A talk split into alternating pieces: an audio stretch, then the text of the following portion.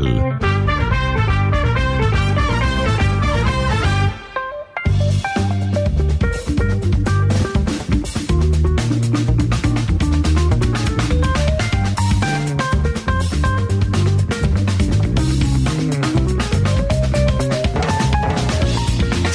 שלום, בוקר טוב לכם. רשמית היום יפתח מושב הקיץ של הכנסת, מיד נהיה עם כל העדכונים וכל הפרשנויות. נהיה בהמשך עם עניינים ביטחוניים גם כמובן, נעדכן בכל מה שקשור, מה שנשאר מזה, כן, כי מדברים על זה מאתמול כולם, האירוע המכוער אתמול עם נטלי דדון בבית קפה התל אביבי נינה ועוד ועוד. אה, פרופסור זליכה יהיה כאן כדי להסביר לכם בדיוק מה משמעות התווה להורים בקשר לחינוך חינם, מי באמת זכאי, מה התנאים וכולי. ברדוגו מעולם ארבעים אגורות לא הגיעו לכותרת ראשית בעיתון הרבה זמן, לא יודע אם מעולם, אבל נגיד הרבה שנים זה לא קרה. בוקר טוב, מה קורה? בוקר טוב. אני לא מזלזל באף אגורה, כן, אבל... למה אתה עושה פרסומת לבית הקפה העלוב הזה של האנשים הגזענים האלה, אפילו ברמה הכי בעניין, לא להזכיר את שמם ולא להתייחס אליהם, למרות שכולם יודעים, למה לתת להם את הפרסומת? לא, כי א' לא כולם יודעים, אני רואה מקומות שאולי באופן מכוון, כן, אני יודע, אני רואה מקומות שבאופן מכוון, אגב, מתארים את הסיפור בלי להגיד את המקום, כי אתה יודע, לא הכניסו את דדון, אבל אם לא הם מכניסים מישהו, נגיד, שלא תומך בדעות שלה, אני מניח שהשם היה מפורסם בגדול, אבל שמה, יש דברים באמת שאנחנו רואים, והם באמת בלתי נתפסים. אני, אני, אני מודה שאני כבר פחות מופתע, כן, עם השנים. אבל, אבל אני לא מבין, שרון, אתה לא צריך להיות מופתע. נכון שאני לא סלב ברמה של נטלי דדון, אבל פה בשידור סיפרתי לך כמה וכמה פעמים, אמנם לא מה שקורה, אני מקפיד לשבת בכוונה בבתי הקפה בצפון תל אביב כדי להבין את זה, ושם אני לא יכול להגיד את המסגרת, אבל סיפרתי לך על, על הבן של דני גילרמן, וסיפרתי לך על חודק, פה בשידורים כבר בתקופה ארוכה, אותו חודק שנזרק מהמשרד עורכי דין שלו ופועל מאחורי הקלעים, יושב בקנטינה ומגרש אנשים בקנטינה, שמסכן בעלים, מסכן הבעלים של המסעדה, הוא היה פשוט פותח את הפה, כמו שהוא פתח את הפה עליי, כדי ש, שכל הכוונה שלו היא בעצם להרחיק אותך מהמקומות האלה, להרחיק, יש את זה ב, בסדרה שלמה של אנשים, בו השמאל הישראלי הוא אה, אלים ברמות אה, אה, שאנחנו לא מכירים ו, ולא... חלק, חלק, צריך להגיד חלק, ו,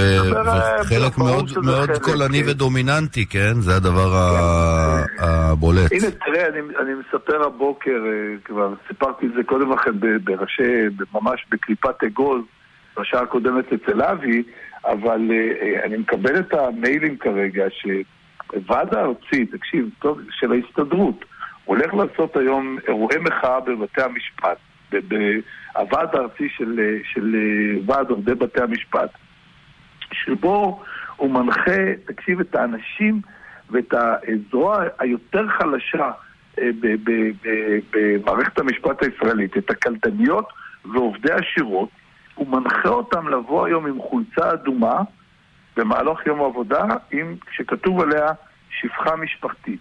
זה מייל שאני כרגע מחזיק בידי של הנהלת בתי משפט ש, שמדברים, שאומרים שהחוות דעת שיש להם, שזה מנוגד לתקשי"ר, אבל תשים לב לטרלול הזה, לקחת את הקלדניות. הנהלת בתי המשפט מבקשת או מחייבת את הקלדניות לבוא ב... לא, לא, זה הוועד, ועד העובדים. ועד העובדים? מבקש מהקלדניות לבוא בחולצות אדומות. ככה יוצא לי מתוך המייל. ועד עובדי מחוז תל אביב מוציא הנחיה. בואו נבקש מהם את התגובה, כי המייל הזה הגיע אליי ממש ב... יכול לשלוח לי אותו רגע? תוך כדי בוואטסאפ? אני אשלח לך אותו תוך כדי, אני רק אוריד ברשותך את השמות, תוך כדי תקבל אותו, או אני מוריד את השמות, ואתה תעשה עם זה מה שאתה רוצה, שנייה אחת, ושיהיה לך כדי שתוכל להעביר לאחרים גם כן.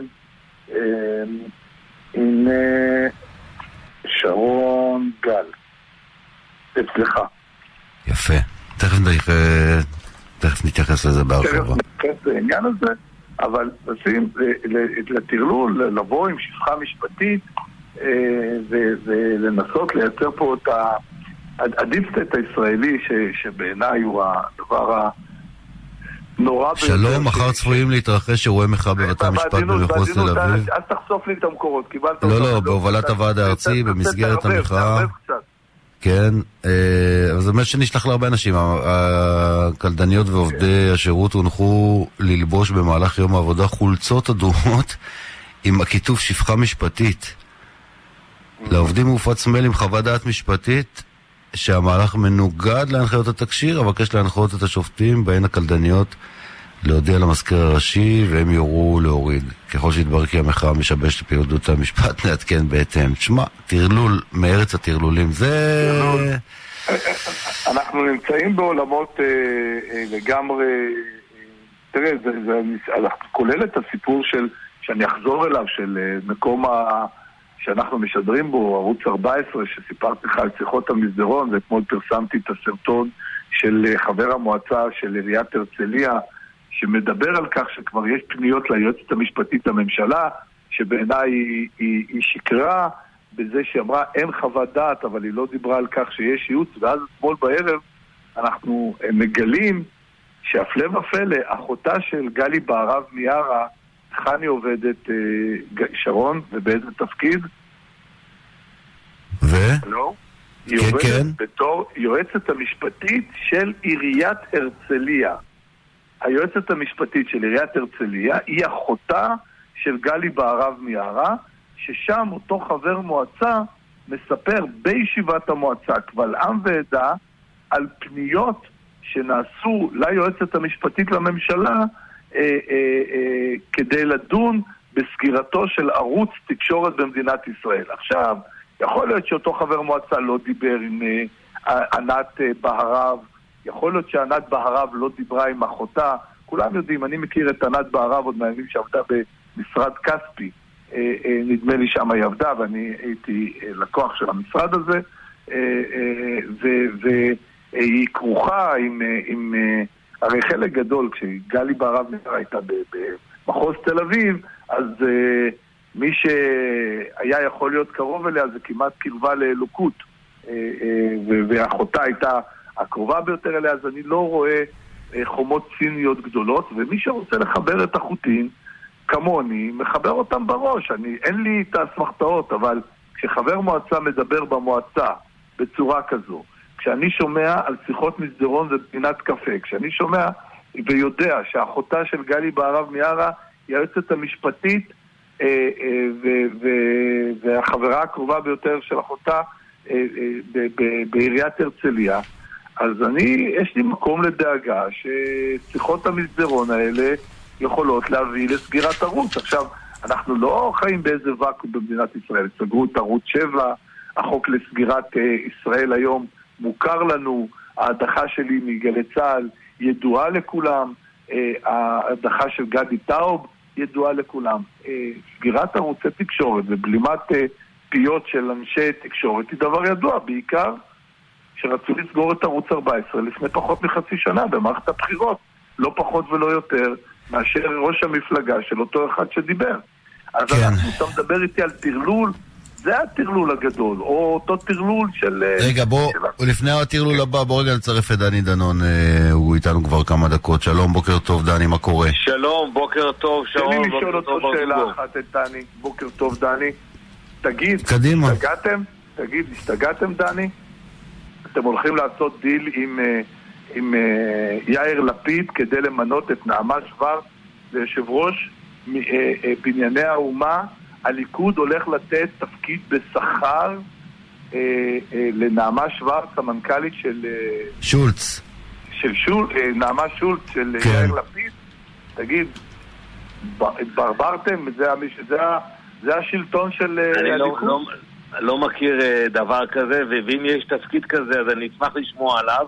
אתה לא מכיר דבר ליכוד? כזה, דני? לא, יש לנו אנשי, אנשי ליכוד מצוינים שיכולים להיות מועמדים לכל תפקיד.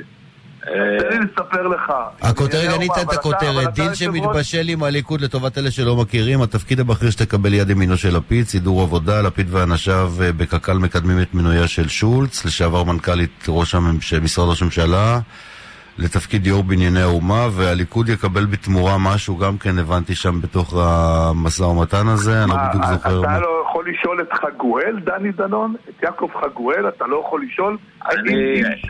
והליכוד יקבל את תפקיד מנכ"ל בענייני האומה שלצידו שכר גבוה. כן, תגובה. אם שרון הוציא את זה בשנייה אחת, אז אתה אומר לי שאתה לא יודע את זה? ברדוגו, אני אשאל את כל מי שצריך, אבל אני מבטיח לך דבר אחד, שאם יש תפקיד כזה, הוא יהיה בידי, ויש לנו השפעה, יש לנו מועמדים מצוינים וטובים ואידיאולוגיים.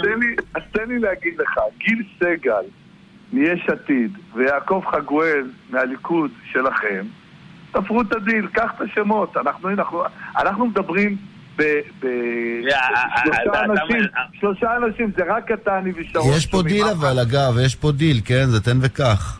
אה, תן וכך. אתה מכיר את הדילים האלה?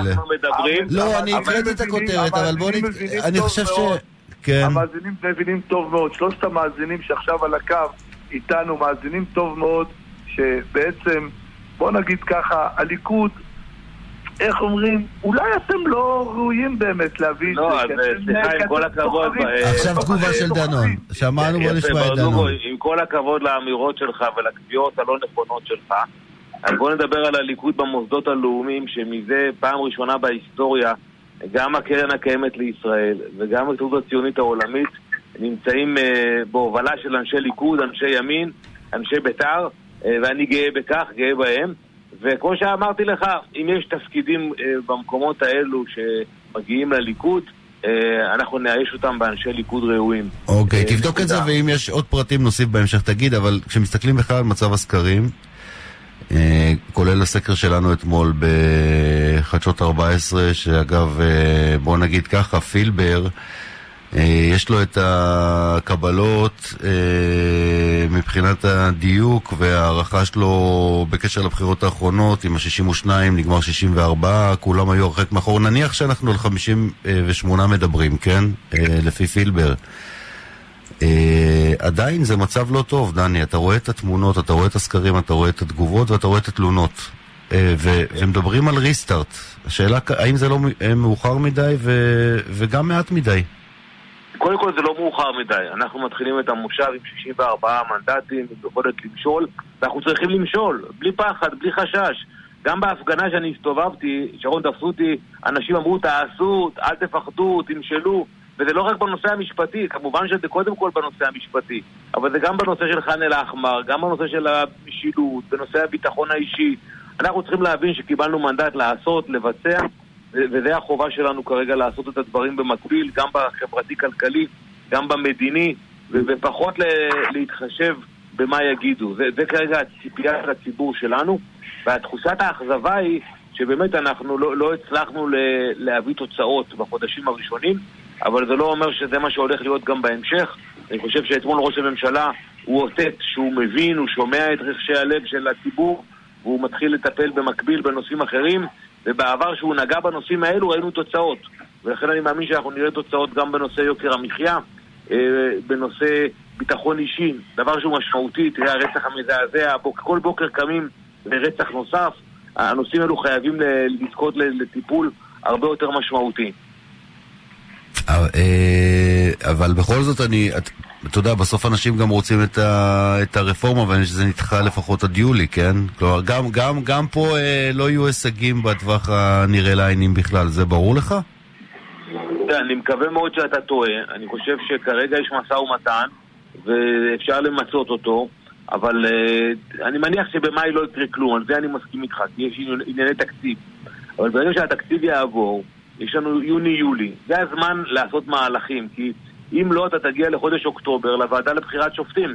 לכן אני חושב שהקיץ הזה, זה הזמן שלנו לפעול בצורה נחרצת, בצורה משמעותית, לא להתעסק עם, עם ברבורים, ואני מניח שיוני-יולי, זה המאני טיים, שבו נצטרך לקבל את ההכרעות ולהתקדם. ובכל זאת, איפה תהייתם עד עכשיו? תראה, אנחנו צריכים להפיק את הלקחים. אני חושב שטעינו בכך ראשית שלא הסברנו את המהלכים שלנו, שנית קבענו לנו אולטימטום בעצמנו. אני לא מבין למה, ואני אמרתי את זה לחבריי, למה לקבוע עד פסח? ממנו קובעים עד שבועות, כאילו, לא צריך לקבוע אולטימטומים, כאילו, לעצמנו. ושלישית, אולי הניסיון להעביר את הכל במכה אחת, הוא היה יומרני. זאת אומרת, אני חושב שהוועדה לבחירת שופטים זה הדבר המהותי כרגע, כי יש עניין של לוחות זמנים לוחצים בנושא הזה, של שני שופטים שמתפנים בחודש אוקטובר, ולכן אני הייתי שם את זה קודם כל בחזית, מטפל בזה, ואז מתקדם לשאר הנושאים. יש טענה שלוין מסתכל להנהגה ולכן הוא לא רואה בעיניים ולא אכפת לו מה קורה ואיך קורה וכל מה שקורה עם נתניהו בעיקר ומה שהוא מפסיד כתוצאה מההתנהלות הזאת. אתה, אתה מכיר דבר כזה? תראה, אני לא חושב שיש רצון לזר המשפטים לפגוע בראש הממשלה או לפגוע בליכוד. יכול להיות שהוא טעה, שהוא טעה בהתנהלות, שהוא לא קרא את המפה נכון, ואני לא חושב שזה בא מכוונה שהוא אמר, אני עכשיו רוצה לפגוע בליכוד ובראש הממשלה, ושנרד בסקרים, ושאני אחליף אותו מחר בבוקר. זה לא שם. זה לא שם. ברגע שנתניהו יחליט, הוא יחליט מתי הוא מסיים, אנחנו נתמודד בינינו, והטוב ינצח. אבל כרגע לחשוב שכל המהלכים הם נגזרת של זה, אני לא חושב שזה נכון, אבל בהחלט אני קורא לנתניהו לקחת את המושכות לידיים שלו. מול השותפים שלנו בחוץ, בן גביר וסמוטריץ', הוא צריך להוביל, הוא צריך לקבוע מה עושים ואיך עושים, לא שיגררו אותו, וגם בתוך הליכוד. זאת אומרת, שמעתי שלפני פסח אמירות שאין לו יכולת לשלוט ויפרקו את הקואליציה, אני לא קונה את זה. אני לא חושב שיש שם מישהו אחד בליכוד שרוצה לפרק את הקואליציה, אנחנו מבינים היטב שהאלטרנטיבה היא הרבה יותר מסוכנת, ולכן אין באמת מקום לאיים פה כרגע על ביטחון הקואליציה, ולכן אנחנו אומרים לראש הממשלה, תיקח את המושכות, תוביל את המהלכים. שתיקת החרדים מטרידה אותך, חבר הכנסת דנון? תראה, אני חושב שהחרדים הם הגונים. אני אומר את זה בצורה מאוד מאוד ישירה. הם מבינים את הנסיבות, הם מבינים את האילוצים, יש להם גם את הדברים שהתחייבת להם. דוד ביטן לא חושב כמוך. ההתרסה שלו אתמול כלפי החרדים בוועדת הכלכלה, כשחבר הכנסת גפני, יושב ראש ועדת הכספים עומד מולו, היא בעיניי הייתה מדהימה. אתה אומר משהו ב-מאה ושמונים מעלות הפוך מדוד ביטן. אבל ברדוגו, במבחן התוצאה, החרדים היה חשוב להם מאוד מאוד הנושא של פסקת ההתגברות וחוק הגיוס. ואנחנו כרגע נמצאים במקום שזה לא עובר וזה לא עובר. ואתה לא רואה כרגע שיוצא דרי או גפני באיומים, אין קואליציה, נפרק, נשבור, הם לא שם. הם הרבה יותר רגועים מהשותפים האחרים שלנו. אבל גם מהצד השני הם אומרים, מה שווה לנו הקואליציה הזו, אם את הדברים המינימליים שעליהם היא התחייבה, היא לא מסוגלת להביא. אתה יודע, לפעמים סופרים במדרגות, כרגע הם בדרך למדרגות. אני לא חושב שהם הולכים לפרק. הם מסתכלים שמאלה וימינה, ורואים שם את לפיד וחברה, ואת מרב מיכאלי, ואת הטרלול הפרוגרסיבי שקיים במקומות שונים. בממשלה כזו, אריה דרי הוא שר, בממשלה כזו, חוק הגיוס אה, עובר על מלא, בממשלה כזו, כל מה שהם רוצים הם מקבלים. זאת אומרת, אם, בסוף, אתה יודע, בסוף אדם קרוב אצל עצמו, ומפלגה קרובה אצל עצמה, והמערכת קרובה אצל עצמה. אם אתם לא מספקים את הסחורה, אז אולי הצד השני יספק את הסחורה. כן, אבל עובדה שכרגע אין, אין לו איומים, והבנה... אבל שזה הרע במיעוטו, כן? כרגע, כן. כרגע כולם מלקקים את הפצעים של ארבעת החודשים האחרונים. בואו, הפצעים פה קשים מאוד. כן, דני. נכון, אני חושב שאנחנו לא צריכים לקחת אותם כמובן מאליו. הם שותפים שלנו, צריך לעבוד ביחד, אבל אני חושב שהגישה שלהם היא גישה נכונה. היא לא גישה של אולטימטום ושל איומים, היא גישה שהם דורשים את הדברים, ואנחנו צריכים כן לראות איך אנחנו מקדמים אותם בהסכמה, בהבנה. אבל אני שוב אומר, אנחנו פותחים את מושב הכנסת עוד כמה שעות. כל האיומים על פירוק הקואליציה הם לא נכונים. אנחנו יציבים, שישים וארבעה מנדטים. עכשיו צריך להתחיל לפעול, צריך למשול. יש זמן לעשות את התיקון הנדרש. בוא נשמע קטע אתמול מגפני ביטן. הזכרת את זה ברדוגו. בוא נשמע רגע קטע מהשיח שהיה שם אתמול בוועדה. הנה. הכל בגללכם, אתם לא... דוד, תעשה טובה. בגללנו. אינו את מחירי החלב בגללנו. פסקת ההתגברות לא קשורה אליכם? הנה. מה? לא קשורה לחוק הגיוס פסקת ההתגברות? קשור. פסקת כן, אבל לא הרפורמה. אבל לא הרפורמה. זה מה שאמרתי. דוד, עזוב, שתקות חברים. אנחנו ב... אז מה? שיהיה בשידור. אנחנו נקבל תקשורת על זה. אם פסקת ההתגברות אכפת לנו, למה יריב לוין לא עוסק בזה? למה הוא עוסק במינוי השופטים? למה? גם הוא יש לו דרישות. אה, הבאתי. זה בגללנו. לא, מה שאני התייחסתי זה למהירות. המהירות שרצו לעשות זה מהר בגלל... עשו מהירות את פסקת ההתגברות? מה עשו? לא, ההפך, פסקת ההתגברות. אבל לא נכון, פסקת ההתגברות לא נגעו בה בכלל. דוד, לא נגעו בה פסקת ההתגברות. תאשים את הליכוד, אל תאשים אותנו. לא, לא, אתם חלק בעניין. אנחנו חלק. עוברים לתקשורת. את הליכוד האשמתי בכל מקרה. אתה אמרת לנו ללכת עם הליכוד, אנחנו הולכים עם הליכוד. נכון, אתם צריכים ללכת רק עם הליכוד. אבל הליכוד צריך לעשות דברים שקשורים ליוקר המחיה. אנחנו לא מדברים בכלל, גם אנחנו אשמים. אני יודע הכל, בוא עזוב. לא, ועם החלב בכלל, החלב באמת, אני בגלל שאני מכבד אותך, לא עשיתי. מה, בסדר, אין בעיה, אני מקבל את זה על עצמי, אני מטפל, מחר אתה בא לדיון של החלב? טוב, מה, מה, איך אתה מסביר? זה אגב אחרי הרעיון של ביטן, שממשיך באותו קו, אגב, מתחילת הקמת הממשלה הזאת. מי הוא מייצג דוד ביטן? הוא אומר שהוא יודע הכל. לא יודע, אולי נשאל את דני דנון. נשאל את דני דנון. הוא אומר שהוא יודע הכל. מה הוא יודע? אולי אתה יכול לעזור לו. דני, מעניין. אנחנו בליכוד מפלגה דמוקרטית. זה לא כמו אצל יאיר לפיד, שמישהו אומר משהו, אולי תעזרו לי למצוא את עופר שלח, את עדי קול, את ישי פירון. לא, היה ציוץ לפני כמה ימים של אחד מהח"כים של לפיד שאמר שהוא גם מסתכל על מפגיני הימין והוא לוקח את זה משהו כזה לתשומת ליבו ונתבקש למחוק את זה אחרי שנייה, כן, בדמוקרטיה של לפיד.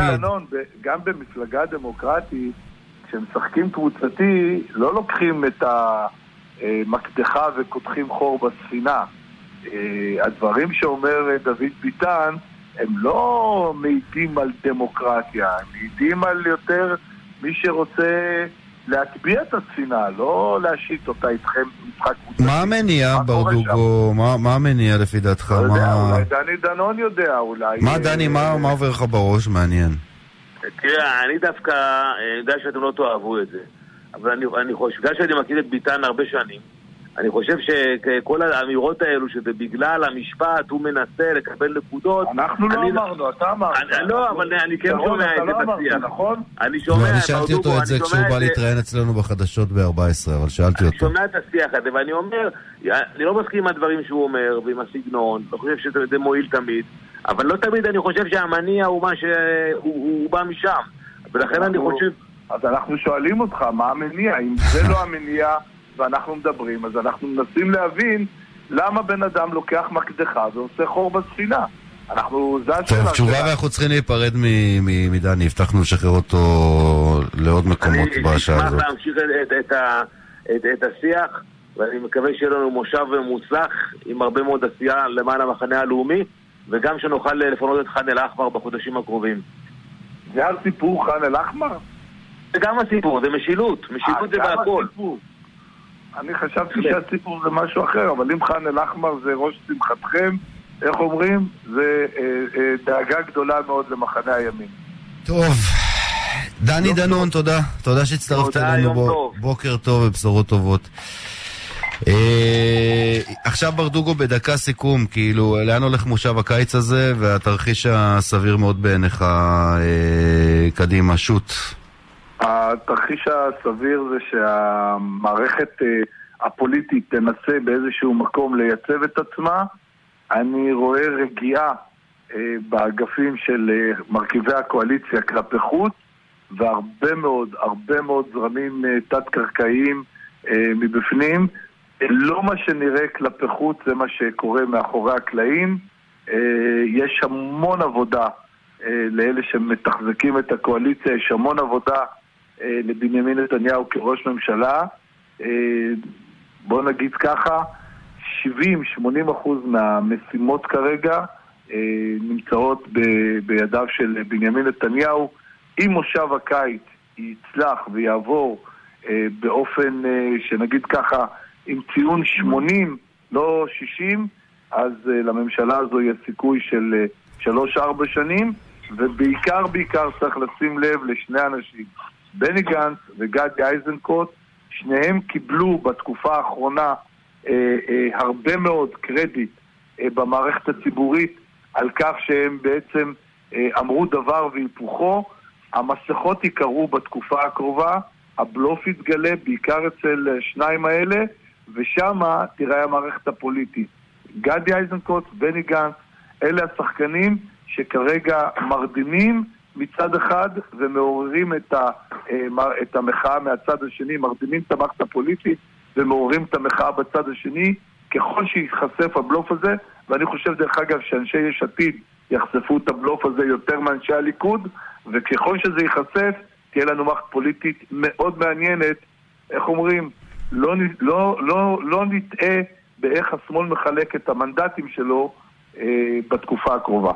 טוב, אה, ו- וגם השאלה עד כמה ההליכה למשל לחינוך חינם לגיל הרך, שתכף נדבר על הפרטים, אה, מי זכאי, מה ואיך, עד כמה זה... זה רק פציעה ראשונה. זה פציעה ראשונה. זה? זה, גם מסע של אלף מייל מתחיל בצעד אחד, זה כן. כל היה הצעד הראשון של הממשלה. בכיוון אה, הנכון. בכיוון הנכון, דרך אגב רק על העניין של מחיר החלב, ש, שדני דנון צריך פשוט, היה, אני לא מבין למה לא, לא שמים את זה על השולחן. זו נוסחה שאביגדור ליברמן הציב בממשלה הקודמת. מחירי החלב קופצים ב-שישה עשר אחוז, אך ורק בגלל הנוסחה, שבעצם אין לממשלה, וזה דבר מטורף לחלוטין, אין לממשלה יכולת השפעה. טוב, יעשה שר האוצר אם יבטל את הנוסחה הזו, כולל באימות, כולל עם אנשי ויצרני החלב. באמת ובתמים, זה אמנם במשמרת של הממשלה הזו, אבל הידיים הם ידי אביגדור ליברמן לממשלה הקודמת. כן, אלה הדברים. ברדוגו, יום טוב, תודה. תודה, יום טוב, ביי. פרופסור זליכה יהיה כאן מיד, אנחנו יוצאים להפסקה קצרה, מיד נשוב. שוב לשרון גל.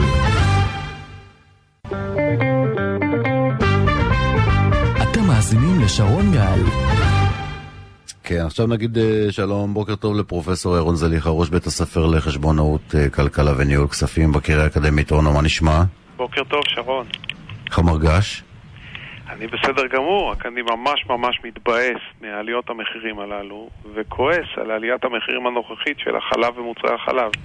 כן, נסביר כאן, אגב, קודם ברדוגו שזה מתווה או מתודה שנקבעה בתקופת הממשלה הקודמת, אתה מכיר את זה? נכון, הוא צודק שזה נקבע בתקופת הממשלה הקודמת, אבל אין שום סיבה שהממשלה הנוכחית תמשיך עם המתווה המעוות הזה. הוא מעוות בשלושה מישורים, והממשלה הנוכחית משתפת עם זה פעולה באופן מלא. זה לא חוכמה להאשים ממשלה קודמת בעיוותים, כאשר הממשלה הנוכחית מאשים, ממשיכה באותם עיוותים. שמה במילים פשוטות העיוות? אתה יכול להסביר את זה לאנשים שעכשיו את כוס הקפה שלהם ולא מבינים על מה המאומה? העיוות הראשון זה שהנוסחה של חישוב העלויות לוקחת בחשבון את העלויות של מחלבות קטנות שהן יקרות יותר, כאשר ממילא וממילא שבעים אחוז מהשוק נשלט על ידי מחלבות גדולות שהעלויות שלהן נמוכות יותר, ואז מה שקורה זה שהחישוב לוקח עלויות מופרזות, מייצר רווחים מטורפים לתנובה ולשטראוס וכן הלאה, על חשבון הצרכן הישראלי. זה עיוות ראשון. עיוות שני, שר האוצר סמוטריץ' הבטיח לנו לבטל את המכסים ואת מכסות היבוא. ואז היינו יכולים לייבא חלב ומוצרי חלב בעשרות אחוזים יותר נמוך כבר היום, עוד לפני העלה, מאירופה. והעיוות השלישי, העניין ש... שזה שוק, שוק סגור עם uh, גם uh, הגבלות כדי, אתה יודע, מכסות וכאלה, לא? בדיוק, אבל למה? למה אנחנו צריכים להגן על הרווחים המטורפים של תנובה ושטראוס? מה, אנחנו בעונש? נכתב בעשרת הדיברות שאנחנו חייבים שהסינים ירוויחו בתנובה הרבה מאוד כסף, או שמשפחת שטראוס תרוויח הרבה מאוד כסף, לא הבנתי. איפה זה כתוב? באיזה חוק? עכשיו, דבר הנוסף הוא שחוקי התחרות לא נאכפים. והנה שים לב לשיתוף הפעולה בין הממשלה הקודמת לממשלה הנוכחית ובית המשפט העליון. בנושאים האלה אין הפרדת רשויות. יש אחדות דעים מלאה. כולם שודדים אותנו. היועץ המשפטי לממשלה, מוכר לך נכון? בתקופת הממשלה הקודמת הוא הגיש חוות דעת לבית המשפט העליון, המליץ לו לרוקן את החוק שאוסר על מונופולים לגבות מחירים מופרזים, לרוקן אותו מכל תוכן. עכשיו שים לב, זה חוק שאנחנו אימצנו מאירופה, זה לא חוק שאנחנו המצאנו. אם הכנסת בישראל לקחה את החוק באירופה, תרגמה אותו מילה במילה, לא בערך, מילה במילה. אבל החוק לא נאכף, מכיוון שאנשים כמוני פנו לבית המשפט בתביעות ייצוגיות על בסיס החוק הזה, ועל בסיס העובדה שהממשלה לא אוכפת אותו, הגיש היועץ המשפטי לממשלה בתקופת הממשלה הקודמת המלצה לבית המשפט העליון, אל תקשיבו לאנשים כמו זליכה, תרוקנו את החוק מתוכן ותבטלו אותו. בא בית המשפט העליון בתקופת הממשלה הנוכחית, ערב הפסח, ומאמץ את החוות דעת הזו. עכשיו שים לב, היה לממשלה ארבעה חודשים, שישה חודשים כמעט, מיום, ארבעה חודשים, מיום הקמתה, להודיע לבית המשפט העליון, סליחה, היועץ המשפטי לממשלה אימץ את דעת הממשלה הקודמת, זו לא דעתנו, אנחנו עומדים לאכוף את החוק. לא עשה את זה.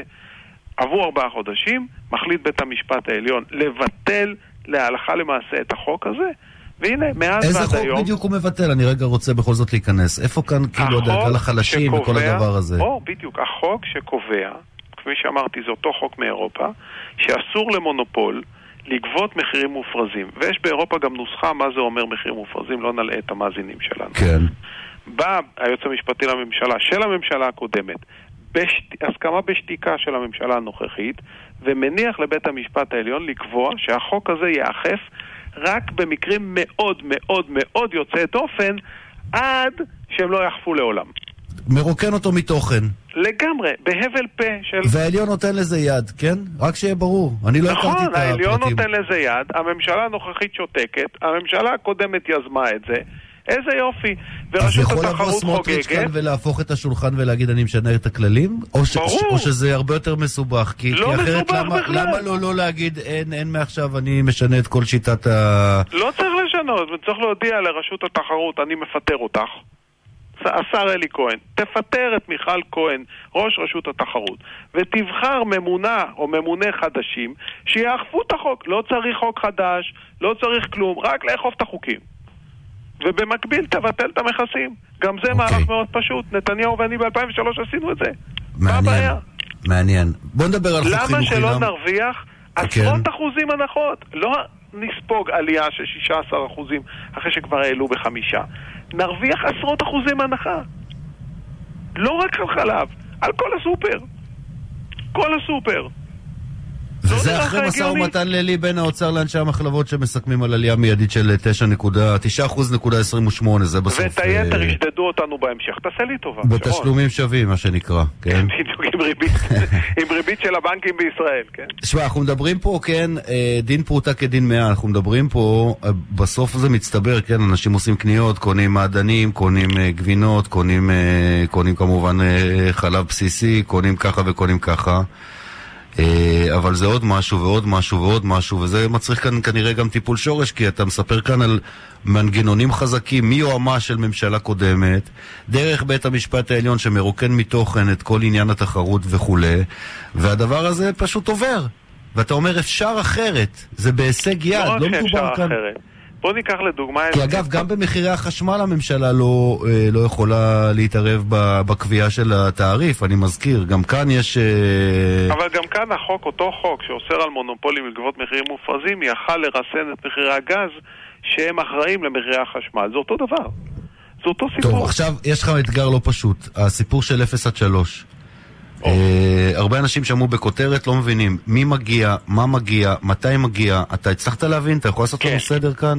כן, הצלחתי להבין. נניח אני וגם... ואשתי עובדים ויש לנו כאן את דריה לשנה ושמונה חודשים, כן? האם אנחנו נהיה זכאים החל מ-עשרים וארבע uh, בהנחה ששנינו עובדים להטבה בגן ש...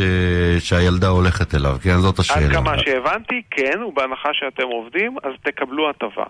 ההטבה הזאת בסופו של דבר מגיעה לכמה מיל... מיליארדים. אבל אני שואל שאלה אחרת. הצמיחה מאוד חלשה, הגירעון שהממשלה הולך ומאמיר, הממשלה לא הכניסה בתקציב שום מנועי צמיחה, ולכן אין לה שום תחזית לשיפור בהכנסות שלה. אז איך לעזאזלי הולך לממן את זה? זה מיליארדים רבים. אני מזכיר את קרן העושר, את הכנסות הגז. אין שם כלום, תעשה לי טובה, זה בדיחה. מה זה אין שם כלום? כלום, בדיחה. מה זאת אומרת? אולי יש שם מיליארד חד פעמי. אני מדבר איתך על ארבעה עד חמישה מיליארד בשנה. איך אתה בדיוק הולך לממן את זה? בערך שלושה, שלושה פסיק אחד, אני חושב שזה... שלושה, סבבה. אני ראיתי גם ארבעה וחמישה. אבל בסדר, אני זורם איתך, שלושה בשנה. איך אתה הולך לממן את זה? איך אתה הולך לממן את זה כשכבר עכשיו הגירעון שלך, אתה לא הולך לעמוד בו, ואם אתה לא רוצה לחטוף ירידת דירוג, אתה זוכר, נכון? לא קשור בכלל לרפורמה המשפטית, אבל בהחלט קשור לגירעון של הממשלה. אז אתה דואג למקור המימון, אבל בוא דבר איתי על עצם ההטבה. אז עכשיו לגבי עצם ההטבה, נשאלת השאלה אם אנחנו צריכים להגדיל בעצם את קצבאות הילדים בצורה עקיפה. זה מה שאנחנו צריכים לעשות? כשאנחנו בקצב גידול אוכלוסייה של למעלה משני אחוז בשנה, הכי גבוה במערב, למעלה מעשרה מיליון דרך אנשים. אחת ההוצאות הכבדות על זוגות צעירים, כן? זה אלפי שקלים בחודש. אבל תראה מה עושים לנו. במקום לזרוק לנו דגים שאלוהים יודע איך יממנו אותם, אולי יורידו לנו את עלות המחיה באמת? בלי סובסידיות? זה יותר נבון. אם תפתחו את המכסים ותאפשרו יבוא זול, תפרקו את המונופולים, תורידו מיסים ולא תיתנו לנו מתנות, אז אנחנו נצמח כמו משוגעים, כמו שצמחנו ב-אלפיים ושלוש עד אלפיים ושבע. השכר הריאלי יעלה, מחירי הדיור ירדו, הריבית תרד, ואנחנו לא נצטרך מתנות שאלוהים יודע איך מממנים אותם.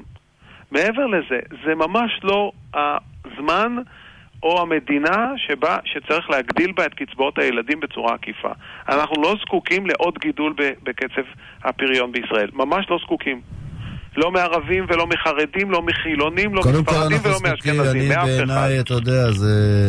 ילדים זה שמחה וברכה, אני לא, לא מקבל כל כך את הגישה העקרונית הזאת. פה אבל... אנחנו חלוקים. אבל, אנחנו חלוקים, כן, אבל, אבל אני, שוב פעם, אני מנסה, אה, מנסה להסביר לך ולקבל... אה, את ההתייחסות שלך לעובדה שיש כאן ניסיון להקל על שכבת אוכלוסייה שהיא שכבה שבהחלט זקוקה להקלה הזאת, כי מדובר באמת בהוצאה כבדה בגיל הרך. אפס שלוש זה אלפי שקלים כל... אתה מבין כאילו את המשמעות. מסכים שזו שכבה הזקוקה להגנה. אתה אומר רק לא דרך כאן לתת את ההטבה. אני שואל שתי שאלות. אחת, אולי לפני שאתה נותן להם מתנות, בוא תפסיק להרוג אותם בסופר. זה לא יותר יעיל. והשנייה, זה איך בדיוק אתה הולך לממן את זה? בוא תסביר לי איך אתה הולך לממן את זה. אני לא יודע, אני לא שר האוצר כרגע, אני לא, אתה יודע, אם הייתי אחראי על זה, הייתי יכול אולי להצביע על סעיף תקציבי. אני מניח שכשמחליטים החלטה כזאת, זה לא מחליטים את ההחלטה ואז מתפללים, אלא יודעים שיש מקור. אז אני אסביר לך איך הוא הולך לממן את זה. הוא הולך לממן את זה באחת משתי צורות.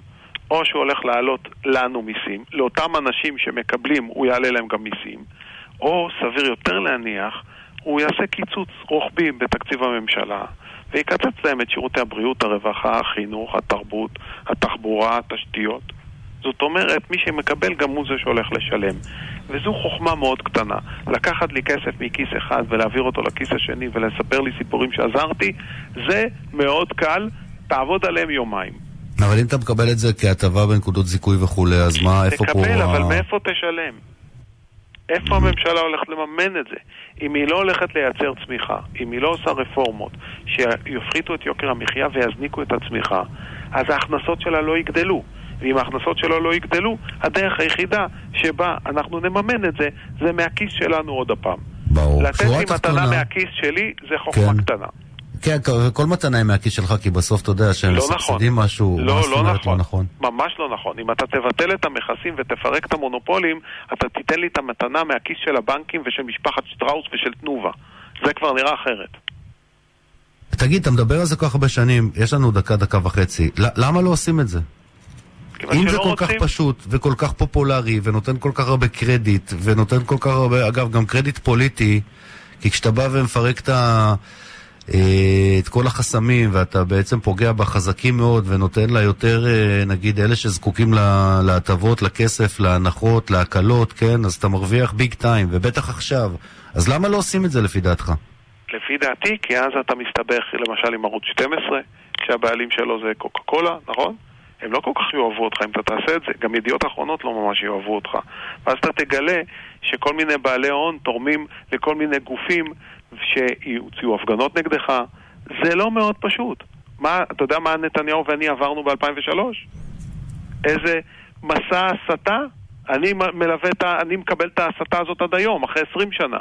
נתניהו ב-אלפיים ושש הלך לבחירות על בסיס הרפורמות האלה, ויצא עם שנים עשר מנדטים אחרי המסע ההסתה שעשו לו. טוב, לא נמשיך את השיחה, נמשיך את השיחה המעניינת הזאת בהזדמנות קרובה אה, מכאן, כי הזמן שלנו תם. אה, לא כל כך שיחה אופטימית, אבל אה, בעזרת השם אנחנו נשתדל לשמור על אופטימיות בכל זאת. ירון זליכה, תודה רבה שדיברת איתנו היום. טוב, ביי ביי. פרסומות אחרונות, מיד נשוב. מיד נשוב לשרון גל. אתה מאזינים לשרון גל.